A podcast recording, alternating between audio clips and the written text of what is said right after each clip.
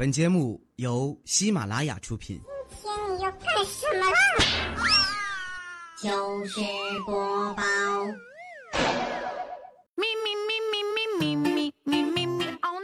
嗨，朋友们，大家好，这里是喜马拉雅糗事播报周日特别晚，我是你们的好朋友哈利波特大家亲，谢谢。昨天上午啊，中国女排对阵塞尔维亚，以三比一的成绩夺得了奥运会冠军。时隔十二年，终于扬眉吐气呀！好多守在电视机前的观众都哭了，我也感动的泪流满面呀！终于不用再看王宝强刷屏了。看比赛的时候啊，我从冰箱里拿出一块榴莲，一边吃一边看，特别嗨。一低头呢，发现我们家狗啊，一直蹲在旁边盯着我看。一副很着急的样子，然后我就逗他：“卷卷，你也喜欢吃榴莲啊？”刚说完啊，我妈就一脸嫌弃的说：“他以为你在吃屎，能不着急吗？”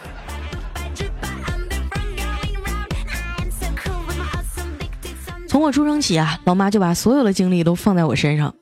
以前她最爱打麻将，生了我以后啊，麻将都不打了，因为她发现呀，还是打我比较有意思。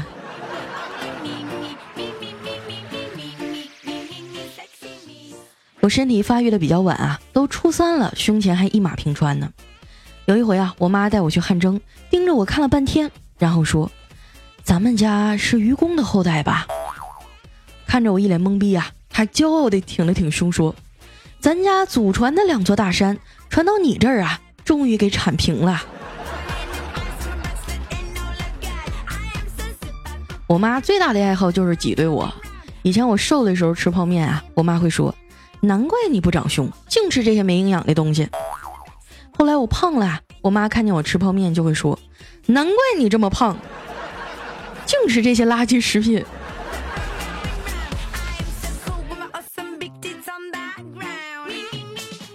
有一次哈，我买了个手机挂件，后面是吸盘的那种，我粘了半天啊都没粘上。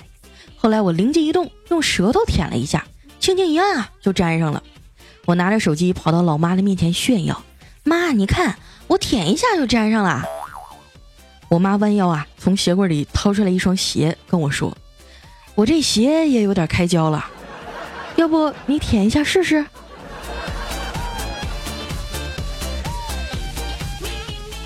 有一段时间啊，我妈迷上了收藏，没事儿就去旧物市场闲逛，淘回来好多的瓶瓶罐罐啊。她最喜欢的啊，就是一个乾隆年间的瓶子，据说能卖好多钱呢。后来央视不是有个鉴宝节目吗？我妈带着她的瓶子去了，问专家：“我这个乾隆年间的瓶子现在到底能值多少钱呀？”专家看了一眼说：“你问的是批发还是零售啊？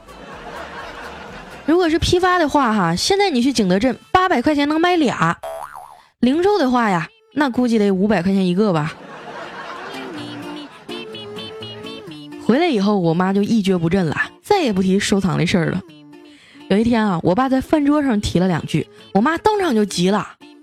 晚上啊，我爸可怜兮兮的过来敲房门说：“闺女啊，今晚咱俩挤一挤，我和你妈吵架了。”不一会儿呢，我妈也来敲门了，非让我爸给道歉，让我去他们房间等着。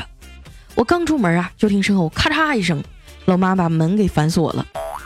等我进了他俩卧室，才发现呀，原来。他们俩那屋的空调坏了，真是下了好大一盘棋呀！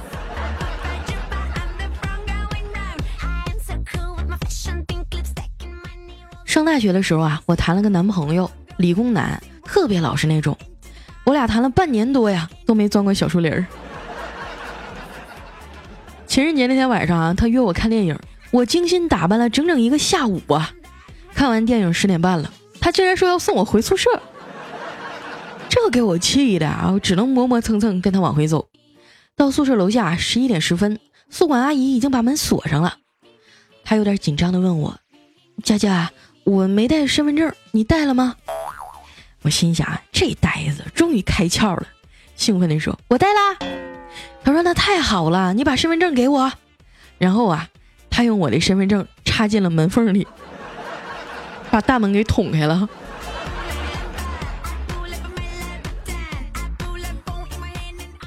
放暑假的时候啊，他约我出去玩，把一天的行程安排的满满当当的。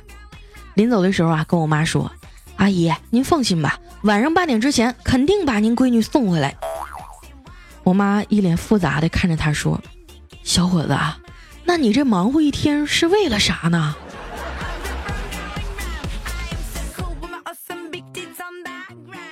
后来啊，他带我去了一家新开的餐厅吃饭，我点了一个超大份的冰淇淋，让他喂我。看着他拿着勺子认真的样子呀，我忍不住问他：“亲爱的，除了我，你还喂过谁呀？”他一脸严肃地说：“我还喂过狗。”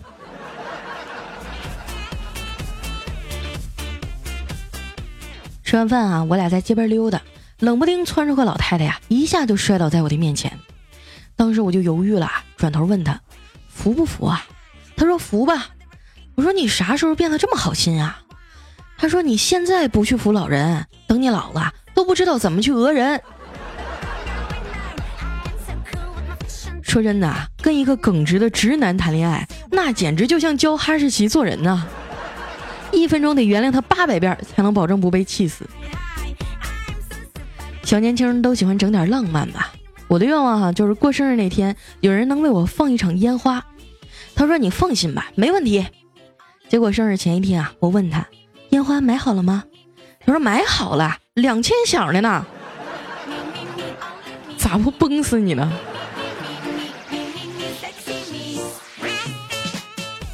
还有一次我发烧了啊，在短信上跟他撒娇：“亲爱的，我好像发烧了。”他回了仨字儿：“多喝水。”我说我头好晕啊，他又回了一条：“喝点热水。”我说我真的发烧了，三十八度九。结果他迅速给我回了一条：“叫你平常不喝水。”跟直男谈恋爱啊，就不要奢求他能给你什么浪漫。当我刚看完韩剧啊，眼泪汪汪的问他：“欧巴，如果有一天我死了，你会怎么办呢？”他揉揉我的头发说：“还能咋办呢？把你埋了呗。”虽然他老实木讷、不解风情，但对我真的挺好的。在一起一年多呀，我就胖了二十来斤。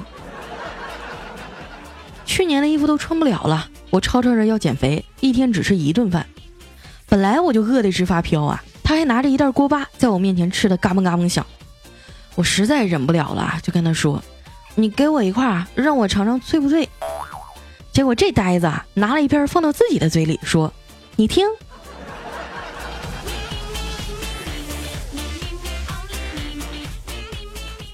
毕业以后啊，我们各自去了不同的地方，距离拉开了，美没了，然后就分手了。我一直很希望去大城市当个白领，可是真到这儿了，却发现全都是表面光鲜。什么是白领啊？就是发完工资，还了贷款，交了房租、水电、煤气、物业费，买了大米、豆油和泡面以后，摸摸口袋，感叹一声：“哎，这个月工资又白领了。”以前我潇洒的认为啊，能用钱解决的问题都不是问题。现在才发现，凡是用钱能解决的问题，我都解决不了。每次去商场逛街啊，我都要跟销售员说一句：“你不用跟着我，我我就随便看看。”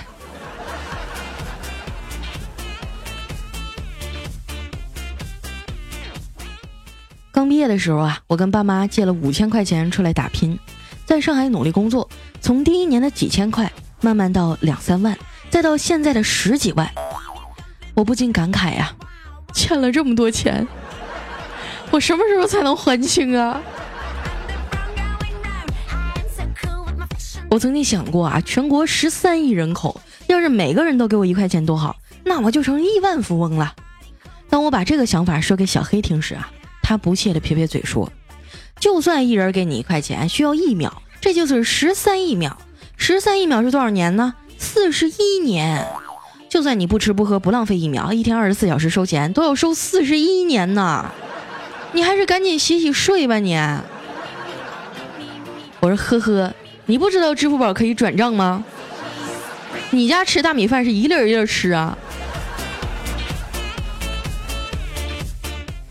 人得与时俱进呐，对不对？不能像小黑那样，九十年代的脸，七十年代的心。前几天啊，小黑换了个新手机，早上我刚进办公室啊，就听他嚷嚷：“哎，佳琪佳琪，你快过来帮我看看，我这新买的手机怎么打不了电话呢？”我接过来检查了一下，无奈的跟他说：“嘿呀，你是不是傻？电话卡插反了，不知道吗？”也难怪小黑啊会犯这种错误，因为现在的手机更新换代也太快了。认识他这么长时间啊，还是第一次看见他换手机呢。他上一个手机是哪年买的，我就记不清了。反正我听说啊，那个时候还有 BB 机呢。小黑还有一个很厚的笔记本啊，到底用了多少年，已经无从考究了。不过从他 Windows 九八的系统来看呀，这台电脑一定有很多故事。我就纳闷儿哈，这么老的电脑，这屏幕膜贴的倒挺讲究，彩虹色的花纹，那纹路做的太棒了，就好像真的一样。我问小黑：“你这膜搁哪儿买的呀？花多少钱贴的？”哎，小黑一听就愣了：“我没贴膜啊！啊，我屏幕碎了，我太贵了，一直没换。”小黑平时特别抠门，连跟女生出去吃饭都要 A A。有一次呢，办公室里几个女的闲聊啊，提起这事儿，都说小黑不是个爷们儿。那小黑一听，立马就火了：“谁说我不是啊？你信不信我掏出来给你们看看？”几个同事笑得更欢了，说：“有本事你掏啊！”然后小黑从包里掏出来身份证，就啪一下扔桌子上了。你们看看，这回总该相信了吧？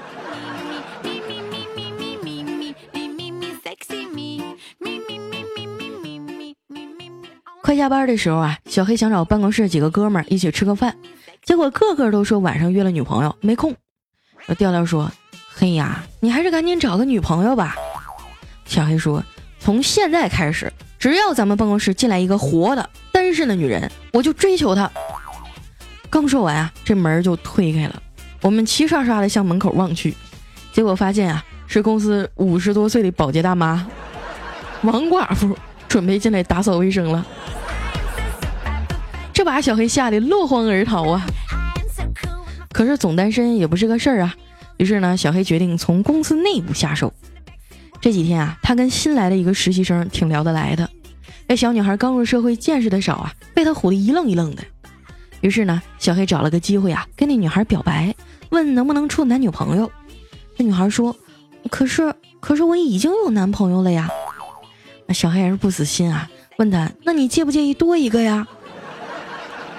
那女孩羞涩的低下头说：“我男朋友是散打教练，你要是扛得住揍，我倒是没什么问题。”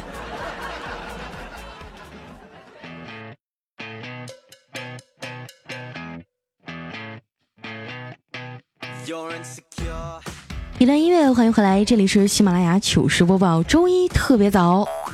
哎呀，现在也不太早了哈。我感觉照这个趋势啊，我马上可以变成周二特别早了。说真的啊，我最近好像得了多动症，写稿子老溜号，一会儿抠抠脚丫子哈，一会儿看看手机的，一抬头天都亮了。你们可以自行脑补啊，一只穿着背心裤衩在电脑前抓耳挠腮的胖丫。接下来时间哈，看一下我们上期的留言。想参与互动的朋友呢，可以添加我的公众微信，搜索“主播佳期”。呃，首先这位朋友啊叫超哥欧巴，他说今天上班挤公交车哈，看见一位老大爷上来了，热心的我急忙给他让座啊。那大爷笑嘻嘻地说：“行啊，小伙子，今年多大了？”我说：“二十四。”好啊，我闺女也二十四了，长得可漂亮了。哎妈，当时我心里乐的呀，难不成这大爷想把闺女许配给我？只见这大爷又说了：“二十四，二十四了还坐公交，我闺女都买车了。”我说：“大爷，你怎么不按常理出牌呀？”我跟你说啊，现在这帮大爷大妈可精了，瞅你穿的不好都不跟你说话。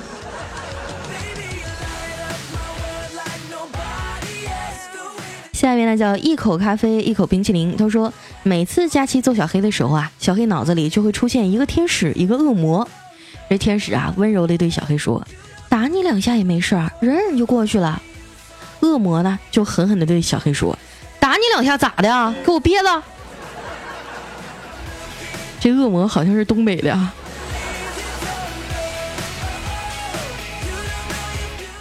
下面呢叫勇敢的心，他说有一天啊，有个人问说怎么样吸烟才能显得牛逼呢？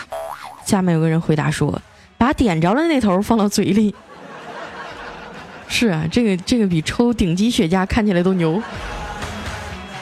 下一位呢叫我心似海洋，他说我问一哥们儿啊，他脑袋上的疤是怎么来的？他说小学的时候呢，放学回家，路边扯了一把草编成帽子戴在头上。然后呢，有个骑驴的老大爷擦肩而过，那个驴啊，估计也是一个吃货，照着他的头就啃了下去。我脑补了一下，也蛮可怕的，一下头发全薅没了。下一位呢，叫不减肥就不换网名。他说今天大姨妈痛死了，在床上翻来覆去，就塞着耳机听你的声音，盖着肚子，迷迷糊糊的，后来就不痛了。很喜欢佳期的声音，有治愈功能哦。这不是治愈，这是转移，你知道吗？我说我今天肚子怎么这么疼呢？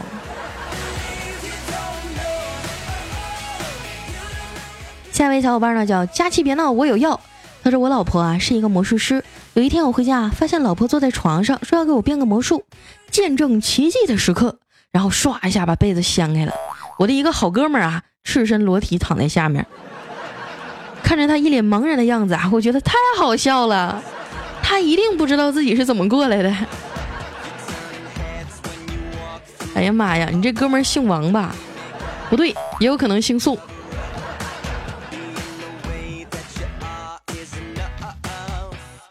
下一位呢叫玉楼天半，他说佳期啊，在《非常六加七》第十八期念留言的时候啊，说老王是菠萝，他说谁能让老王头上绿？现在知道是谁了吧？佳期，你真是太厉害了！你去年就遇见了宝宝被绿了，你真牛！哎呀，无心之语啊，不要当真。如果真的是被我神预测了，那突然有种非常愧对于宝宝的感觉呢。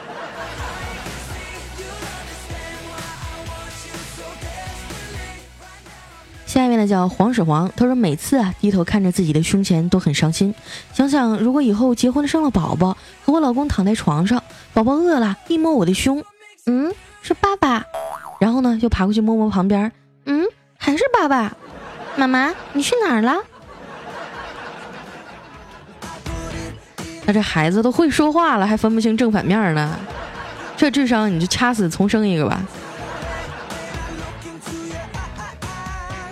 下面呢叫特爱佳期，他说今天啊去买安全套，拿了一盒最便宜的。然后这销售妹子说：“帅哥啊，要不要买好一点的？”我说：“不用了，就要这个六块钱的。”然后那妹子啊一边收钱一边喃喃自语：“哼。”给儿子买棺材也不买个好一点的。下面呢叫七七夜未央，他说喜欢胖丫，也喜欢你的鼓励，是否能多讲讲你和猫猫的趣事呢？一定很有趣。有趣什么呀？我天天给它铲铲屎，然后我想跟它玩的时候，我把它抱过来，它就挠我。他想跟我玩的时候，不管我多忙，我在写稿子也好，我在干家务也好，他就咔嚓一个大劈叉，躺在我前面了，你就必须摸不可，不摸就急眼。有人要吗？你们要的话就送给你了。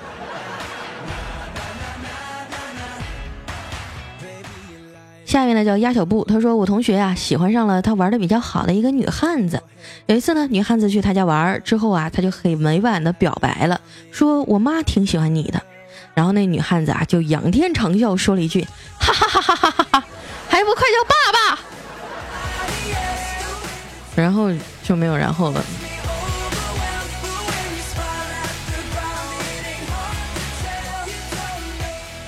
下面呢叫佳期是个大波妹，她说：“佳期你造吗？其实龙是哺乳动物，因为我是一只小青龙，小青龙，小青龙，我有许多小秘密，小秘密，小秘密。”你说有咪咪的还不是哺乳动物吗？那也不一定啊，万一人家就是装饰呢，对不对？就像你们男人有咪咪，不就是为了装饰吗？来看一下我们的下一位哈，叫灯火阑珊处。他说看了几年啊，第一次留言老紧张啦，不知道会不会被潜规则呀？其实我就想说一句啊，二丫，等我有钱了，一定把你买过来，然后再粗鲁的丢在床上，让你天天给我讲段子。尼玛，读到前面我还以为我要摆脱单身了。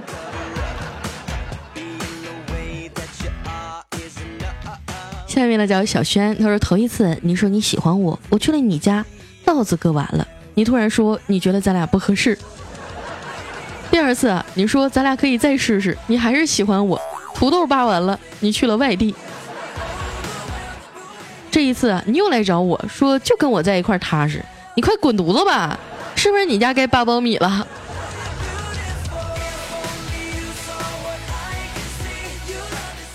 下面呢叫我胸小让我先发育。他说我不淡定了啊，每次给你评论都会被淹没。渺小的我就像是粮仓里的一粒米，大海里的一滴水，空气里的一根细菌，墙角的一处狗尾巴草。但我也是你众多粉丝中一个无名小卒啊！可是我还是忍不住给你带评论，就是希望你能看见我。你看你这名起的，我就不容易念到你哈。你叫我胸小，让我先发育。你直接起啊，我比哈利波特大的波还大。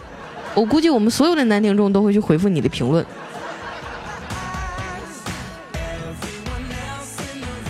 下一位呢叫容嬷嬷的儿啊，他说早上去食堂打饭啊，站在我前面一女孩一转身，不小心洒在我衣服上了。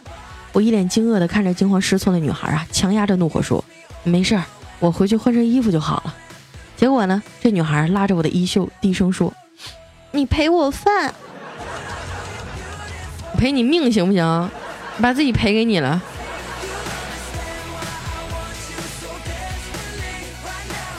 下一位呢，叫佳期小婊子，叫我去放羊。他说有一天哈，爸爸带着五岁的儿子去洗澡，不想呢，这地板上有点滑，儿子在摔倒的瞬间哈，抓住了爸爸的那个钉钉，然后这爸爸就对儿子说：“幸亏是跟我一块洗澡。”要是跟你妈洗，你就摔死了。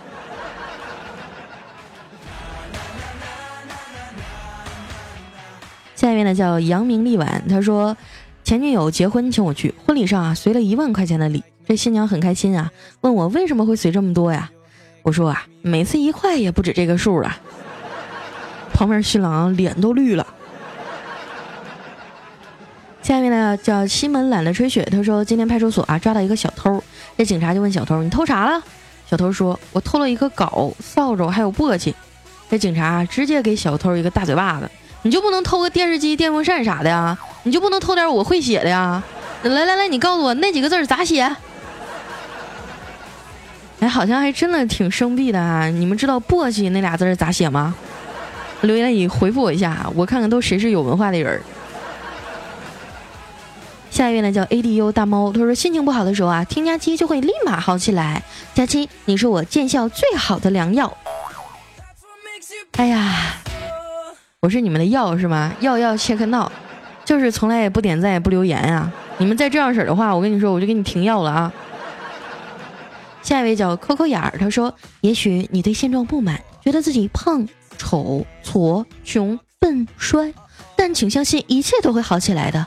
慢慢的，你就会觉得自己好胖、好丑、好矬、好穷、好笨、好帅。我就知道，在我们的留言区怎么会有鸡汤呢？不现实。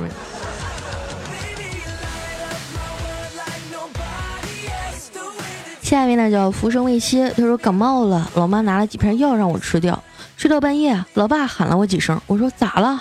他说没事儿，你妈说给你拿错药了，让我看看你还在不在。你肯定是捡来的吧？下一位叫傻子吃饭不用碗，他说糗事播报主播互黑原则：彩彩平又傻，佳期波特大，未来不搞基，小妹声音嗲，小黑穷又丑，土豪是调调，奇葩怪叔叔不像是领导，最是孝心好，可惜是娘炮。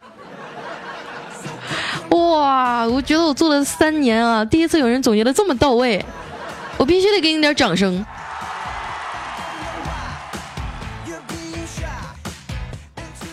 下面呢叫不要说话。他说孙悟空大闹龙宫和地府后啊，被玉帝知道了。这玉帝呢让太白金星去降服孙悟空。于是啊，太白来到了花果山，见到孙悟空说：“哟呵，小猴子你挺牛逼呀，还闹龙宫闹地府，你咋不上天呢？”啊，然后猴子就上天了，大闹天宫，对吧？我居然反应了三秒钟才想出来这个梗。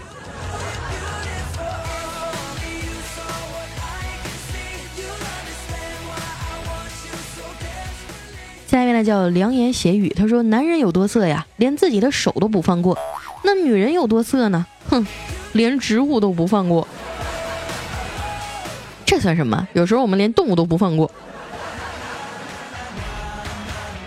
下面呢叫嘿呦，他说：“佳期啊，我把喜马拉雅的主播们都听了一遍，发现最爱的还是你，只有你不用卖萌就那么萌，声音那么好听，胸还那么大，长得还最美。”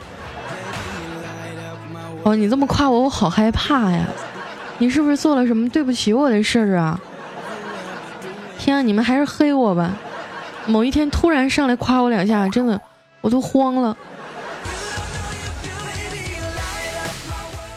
下一位呢，叫喜马拉雅最强的男人啊！他说这条评论如果超过五十个赞，我就直播日汽车排气管。毕竟我是喜马拉雅最强的男人啊！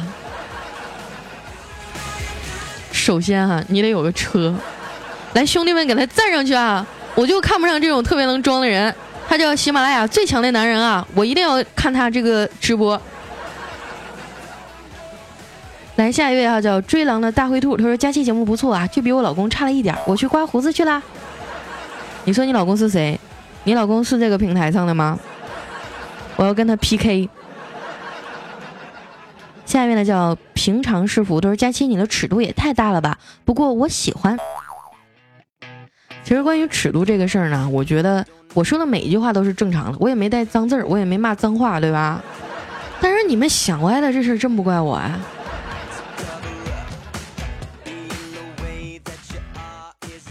下一位呢叫爱我请走开，他说昨天打撸啊撸啊，女朋友各种诱惑我，可是敌军还有三十秒到达战场了。但是呢，我没忍住，还是把他给办了。穿好裤子以后啊，坐在电脑前，全军出击。这个黑的也太狠了，裤子都穿完了才全军出击。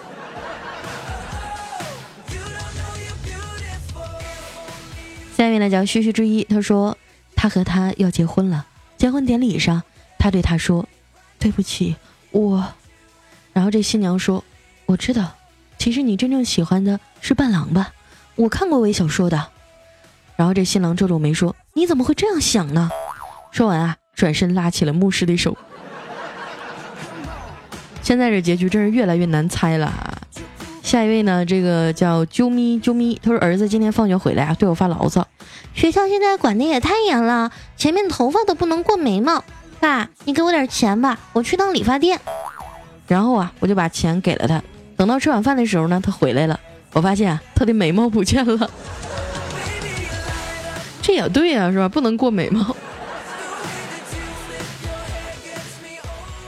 最后一位呢，叫好运姐快递，她说我家女儿啊也是一岁多听你的节目，现在三岁多了，现在我都不敢听你节目了。那天我闺女问我啊，妈妈，啪啪啪是什么意思呀？我对不起你们呀，我这是愧对于喜马拉雅所有的听众朋友，别听了，取消关注吧。好了，今天留言就先到这儿了啊！这里是喜马拉雅糗事播报，周一特别早。喜欢我的朋友啊，记得关注我的新浪微博“五花肉佳期”，是“佳期如梦”的佳期啊。然后我的公众微信呢是“主播佳期”四个字的字母全拼。嗯，今天咱们的节目就先到这儿了，我们下周再见，拜拜。